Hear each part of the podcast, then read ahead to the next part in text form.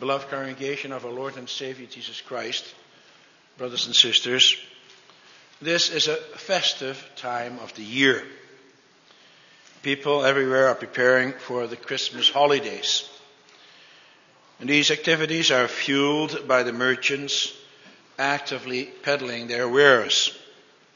The retail merchants set the scene by decorating their stores with Christmas ornaments and by inundating the airways with advertisements accompanied by Christmas jingles.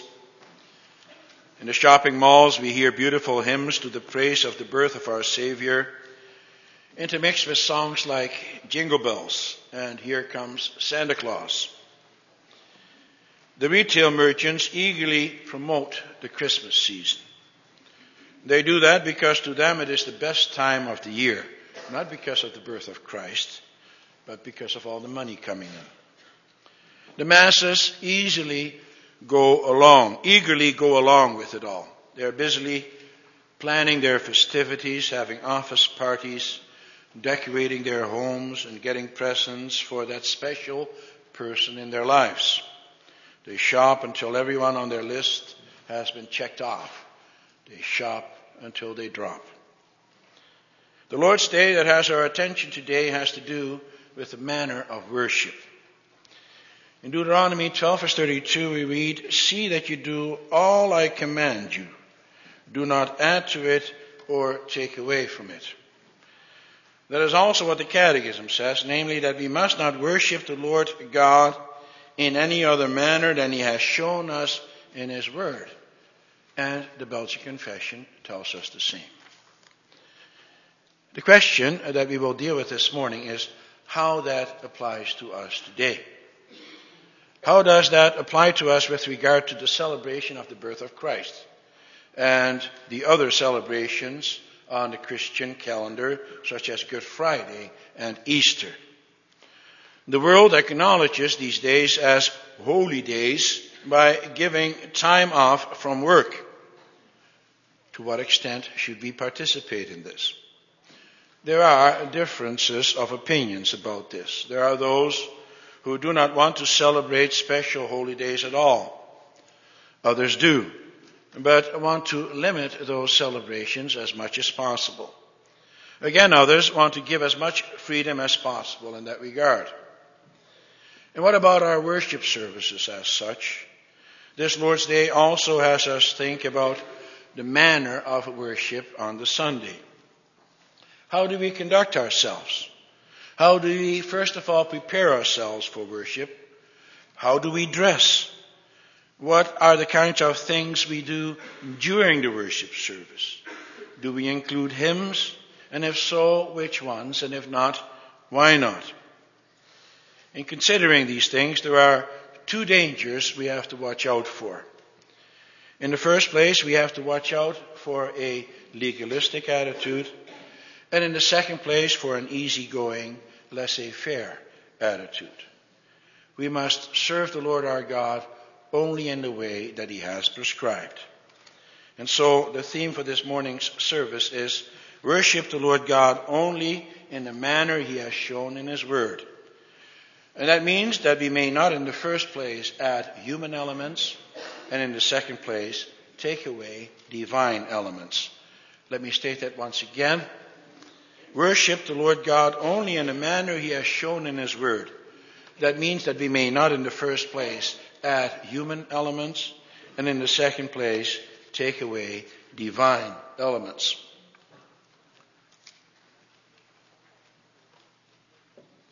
When we celebrate Christmas or Good Friday and Easter, do we then add something to worship that we are not allowed?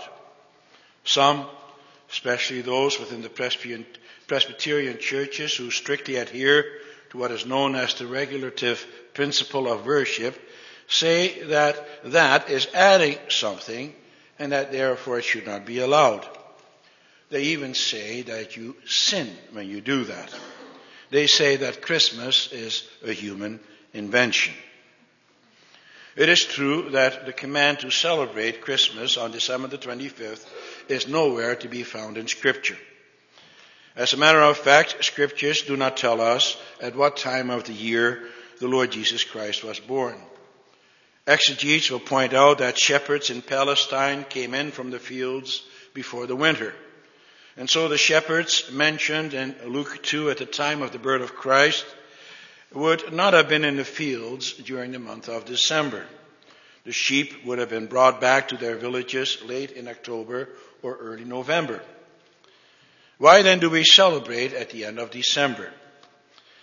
Well, there is no doubt that this date has its roots in pagan holidays. The end of December was a time of celebration for pagans in the south of Europe, in Egypt and Persia, and in Rome and in Greece, and among the German and Celtic tribes. They celebrated the fact that after the end of December, the days will be getting longer again. It marked the season of the winter solstice. The holly, the mistletoe, the Yule log, the Christmas lights, and the evergreen trees were all part originally of pagan worship. Christmas was not worshipped during the first few centuries of the church. It did not become a practice until the middle of the fourth century and only became an official Christmas holiday in the year 534. The celebration of Christmas at the end of December became a practice because of Pope Gregory I's instructions to the missionaries. He wanted to exchange the pagan holidays for Christian ones. He wanted the pagans to worship the God of the Bible. Ever since then, Christmas became one of the most important holidays in the, Christmas, in the Christian calendar. Good Friday, Easter, and Thanksgiving were added as well. These latter holidays are by and large celebrated on the right times of the year. But also with these special holidays, there is no express command in the Bible to have a special day in the week to worship these events. The reformers of the 16th century examined these practices and they wanted to go back to the scriptures. Luther, Calvin, and Zwingli were not in favor of keeping these special religious holidays. Calvin, like the others, had no sympathy whatever with the Roman Catholic ceremonialism which was overloaded with unscriptural traditions and superstitions. He wanted to have worship services only on the Sunday. The Reformed churches in the Netherlands at first agreed. And so at the local synod of Dordrecht in 1574, the churches decided concerning the feast days that they should not be held on a special day of the week, but that instead the birth of Christ should be remembered on the Sunday before Christmas Day, together with an admonition to the people not to observe the Christmas Day. Four years later, in 1578, another synod was held in Dordrecht, where the delegates stated that God has given man the freedom to work six days of the week and that only the Sunday be set aside for worship. The brothers noted, however, that the government allows people a day free from work on Christmas Day, on the second day of Easter, the second day of Pentecost, and in some places on New Year's Day and Ascension Day. And that on those special holidays, the people in general were being unproductive and prone to harmful idleness. And so the ministers were urged to teach the congregation to transform unproductive and harmful idleness into holy and profitable exercises. They were encouraged to have sermons on the Sundays close to the events dealing with the birth and resurrection of Christ, the outpouring of the Holy Spirit, and such like articles of the faith. They stated that in the meantime, all the churches shall work to have the normal observance of all feast days on the regular workday done away with. However, the Reformed churches could not stem the tide. Special holy days were celebrated by everybody in the land, and so the church succumbed and allowed the institution of special work, worship services commemorating the New Testament events. The Reformed churches now prescribed worship on a special day, even if it was a weekday. The secession churches in 1834, however, did not like the fact that these holidays were prescribed, and therefore stated that we must not compel people to observe the so-called feast days, which the Lord has not commanded in His Word, and that the conscience must be left completely free in this manner. This is currently also reflected in our church order, where the manner of celebration of the special feast days are left up to the freedom of the churches. According to the church order, you do not have to have a special worship service on Christmas Day or on Good Friday or Thanksgiving Day or any other special day. Those New Testament events can be and must be remembered in the preaching on a regular Sunday. And yet, we do have special services on Christmas and Good Friday. Why? Well, not because we are compelled, but because we have the freedom to do so. Because in that way, we want to show ourselves, especially, to be different from the world. We confess God's gifts to the world, whereas the world focuses on man's gifts to each other. We look to God for our blessings. The world looks to man to bless them. We seek salvation from God. The world seeks salvation from man. In our worship, however, we have to make sure that we do it in a manner pleasing to God. One of Paul's great concerns was the prescription of man-made rules. The Old Testament also strongly warns against that. We read together from Deuteronomy 4 verse 2 where it says that we are not to add anything to what the Lord God has commanded, nor to subtract from it. And so Paul, and also Paul says to the legalists among the Galatians, to the Judaizers who are imposing all kinds of feast days, all kinds of feast days to the Christians, you are observing special days and months and seasons and years.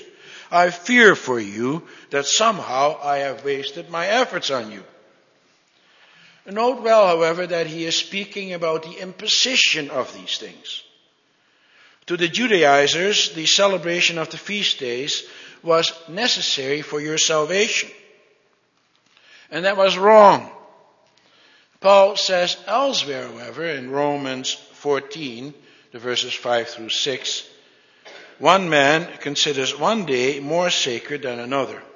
Another man considers every day alike. Each one should be fully convinced in his own mind. He who regards one day as special does so to the Lord. He who eats meat eats meat to the Lord, for he gives thanks to God. And he who abstains does so to the Lord and gives thanks to God. In other words, Paul left it up to the freedom of each person in accordance with his or her own conscience with no pressure from others to observe special days. The fact of the matter is that the birth of Christ is one of the most important events, one of the most important events in the history of mankind. The Old Testament church has been waiting for that for thousands of years.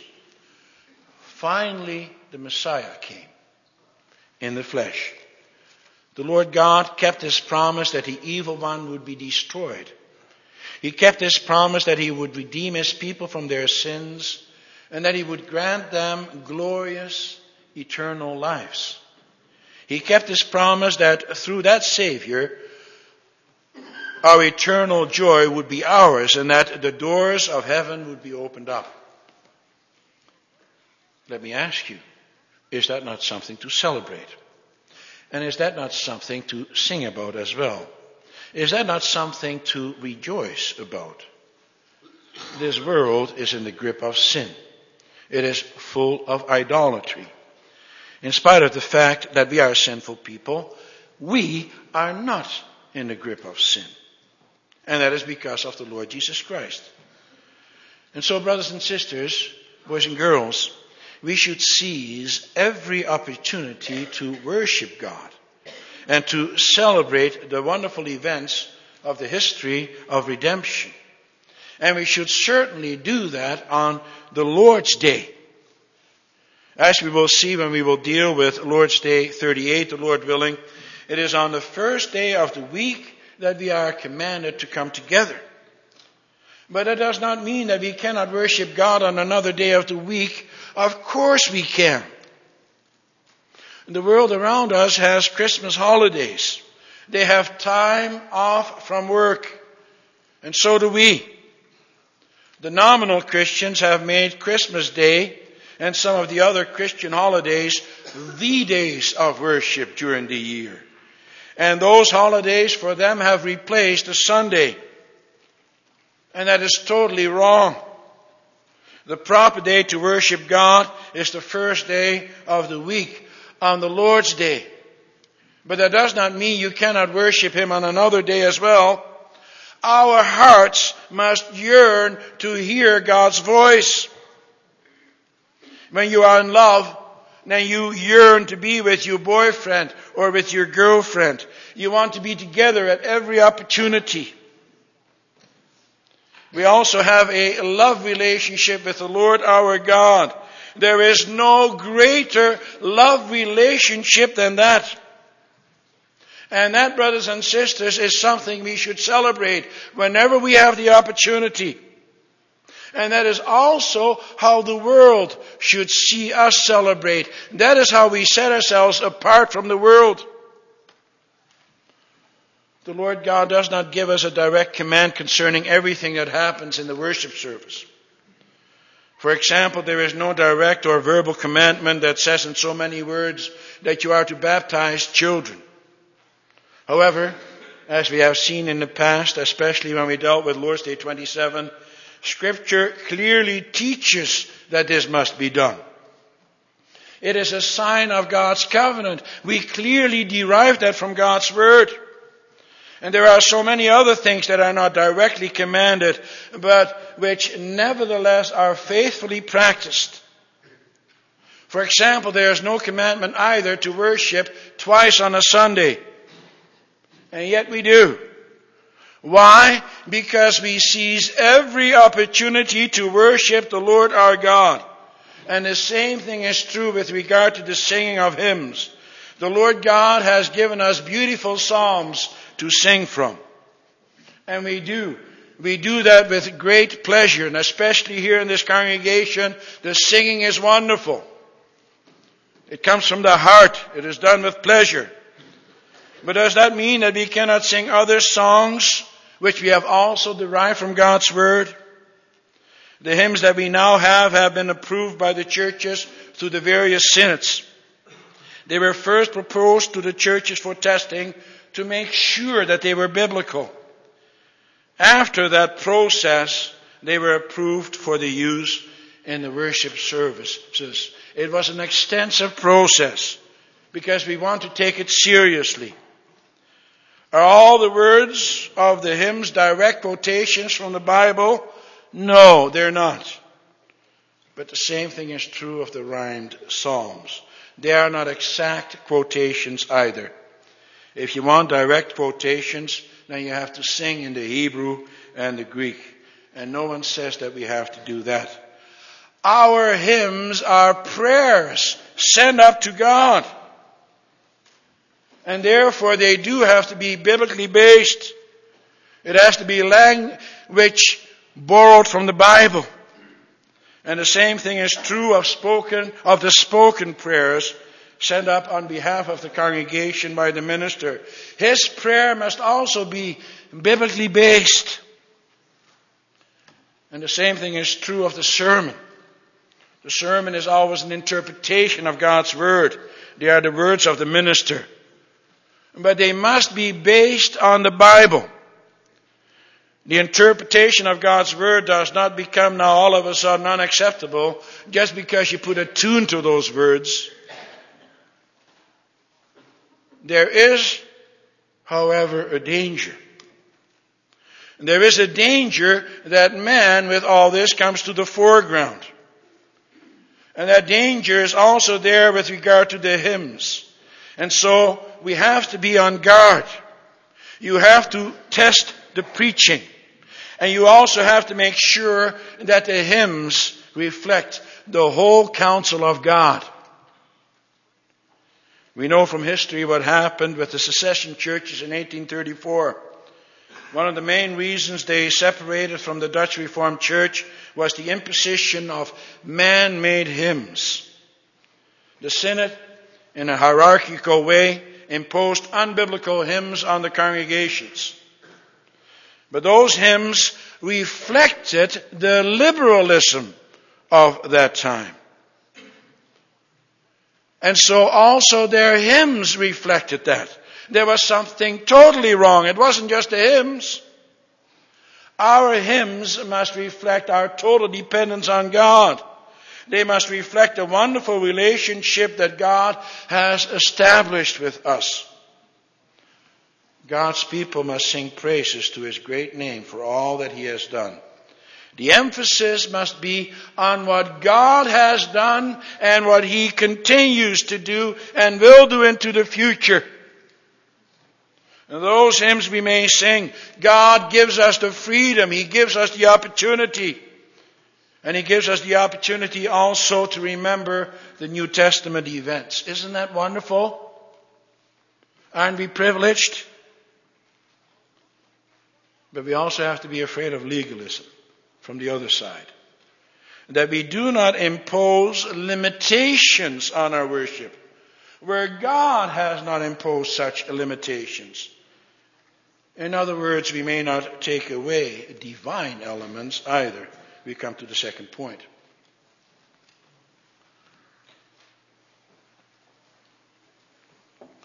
The Lord God wants you to take worship seriously.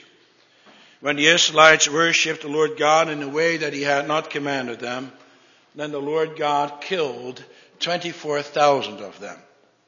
That is what happened at Baal Peor. They sacrificed to other gods. And when the sons of Aaron did not worship God in the way that he commanded, he also had them put to death. The Lord God is a mighty and holy God. We may not treat him in a frivolous manner. And we may not do that today either, brothers and sisters, boys and girls. And so we have to think carefully about the way we worship him. Let me ask you, how seriously do you take it? How seriously do you celebrate the birth of Christ? For example, do you do it in the same way as the world does? What do our children think about when they think about Christmas Day? What is their impression of that day? Ask your little children. Is it a day of worship for them? Or is it a day of indulging in the flesh? And what about the Sunday? What does the Sunday mean to you and to me? As I said last week as well, before we even begin the worship service, we must have the right attitude.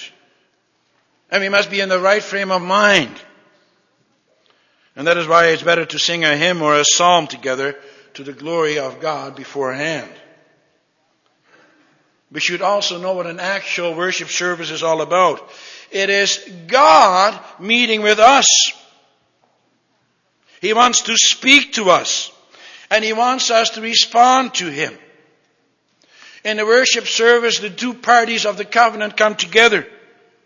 And God takes the lead. He is the one who established the covenant relationship. He is the one who initiated it. And He is the one who has chosen us to be part of His people. And He is the one who also gathers us together. In the worship service, the people then respond to God's love with their love for Him. In their prayers, in their singing, in their listening. And so God's people also have to be active in the worship service. God's people must pray and sing and listen to the proclamation of God's word. They must be active participants. And so, brothers and sisters, when you sing, also you young people, then you open your mouth. And when you give your alms, you do so generously. And when you listen, you do so actively. But you must not only be an active participant, you must also be a reverent one. Your reverence should show not only in the way you sit and listen and sing, but also in the way you dress. You cannot dress as if you are relaxing at home or as if you are just about to do your chores. Before the Israelites assembled together, God told them to put on their best clothes. They also had to make sure that those clothes were washed and clean. They could not dress like they did during the rest of the week when they were working in the fields or looking after the animals and doing their household chores. No, God calls us to reverently worship Him. God wants us to take our worship seriously. Once again, here we have to be careful with legalism. There are those who keep all the rules of worship. They do everything right, so it seems. They dress in the right way, they sing in the right way, and they listen in the right way. Outwardly, they are examples of piety. That was also the case with many of the Israelites during certain times in Israel's history. To the eye, they did everything right and then some. They made their sacrifices. They went to the temple. They kept the various ceremonies and feasts. But their hearts were not in it. During the week, they lived like pagans. They thought that through the ritual, through the custom, they could please God. No, brothers and sisters, boys and girls, our worship service is the culmination of what happens during the week. We must worship God every day of the week. We must be aware of our sins and shortcomings, but we must also be aware of the fact that we are very special children of the Lord. And therefore we should look forward to meeting together on that Sunday. We worship Him in our homes, and then we must also worship Him in our hearts. For now we are temples of the Holy Spirit. And then on a Sunday, we worship Him in a most special way. We do it together as God's people who assembles us. In the worship service, we especially show what lives in our hearts. If your heart is right before the Lord, then it will also show in the way you conduct yourself, in the way that you dress. One of the wonderful things about the Reformation was that the simplicity and the beauty of a worship service was restored. The reformers went back to the Bible they did not want the trappings of the liturgical innovations of the Roman Catholic Church with all its man-made ceremonies and rituals. It is true that nowhere in the Bible an exact order of worship is prescribed. But the way we have our worship services is directly derived from God's Word. For the same chapter in which the pouring out of the Holy Spirit is mentioned in Acts 2 verse 42, the four elements of the worship service are mentioned as well. That was done after Luke wrote about Peter's Pentecostal sermon and after he mentioned the immense growth of the church after Pentecost. Luke writes in verse 42, they devoted themselves to the apostles' teachings and to the fellowship, to the breaking of bread and to prayer.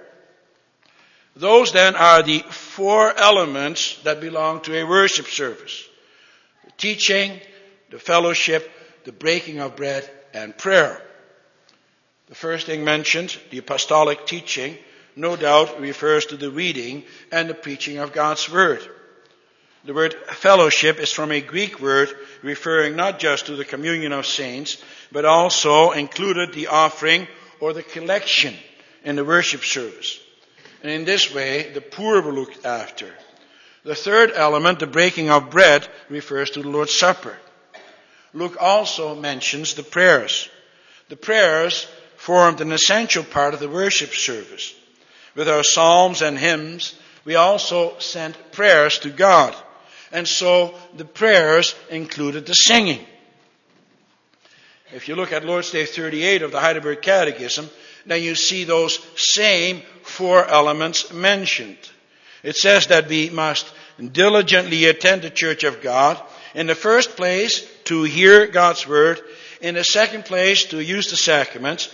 In the third place, to call publicly upon the Lord. And finally, to give Christian offerings for the poor. Brothers and sisters, and that includes you boys and girls, it is wonderful to worship the Lord our God. God has created us for worship. God created us to give glory to His name. We may not worship the idols of this world. And therefore we have to examine our life to see whether or not we are indeed worshiping Him in the way that He commands. As we promise every time a child is baptized, we may not do anything out of custom or superstition. As Dr. K. Deddens says in an article dealing with these matters, out of custom is wrong also with respect to the liturgy of God's covenant, but according to custom is not wrong. He points to the passage in Luke 4 verse 16 where we read that the Lord Jesus went to the synagogue as was his custom. We have to make sure that our customs are in accordance with the scriptures. We do not cling to the outward forms, but to the content of those forms. What do they mean? Why do we do what we do? And if we do it for the right reason, then we do it to the glory of God brothers and sisters, we are called to worship. God has given us the freedom and the opportunity to do so. Let us grab every opportunity that we can. It is wonderful to be together to hear the proclamation of God's word. It is wonderful to sing praises to His name. What a wonderful way to spend your life here on earth. What a wonderful way to train yourself for the heavenly glory that you will enjoy in the life hereafter. For there it is all about singing to the glory of God's name. And there it is all about worshiping that great maker. The glory is to him alone, now and forever. Amen.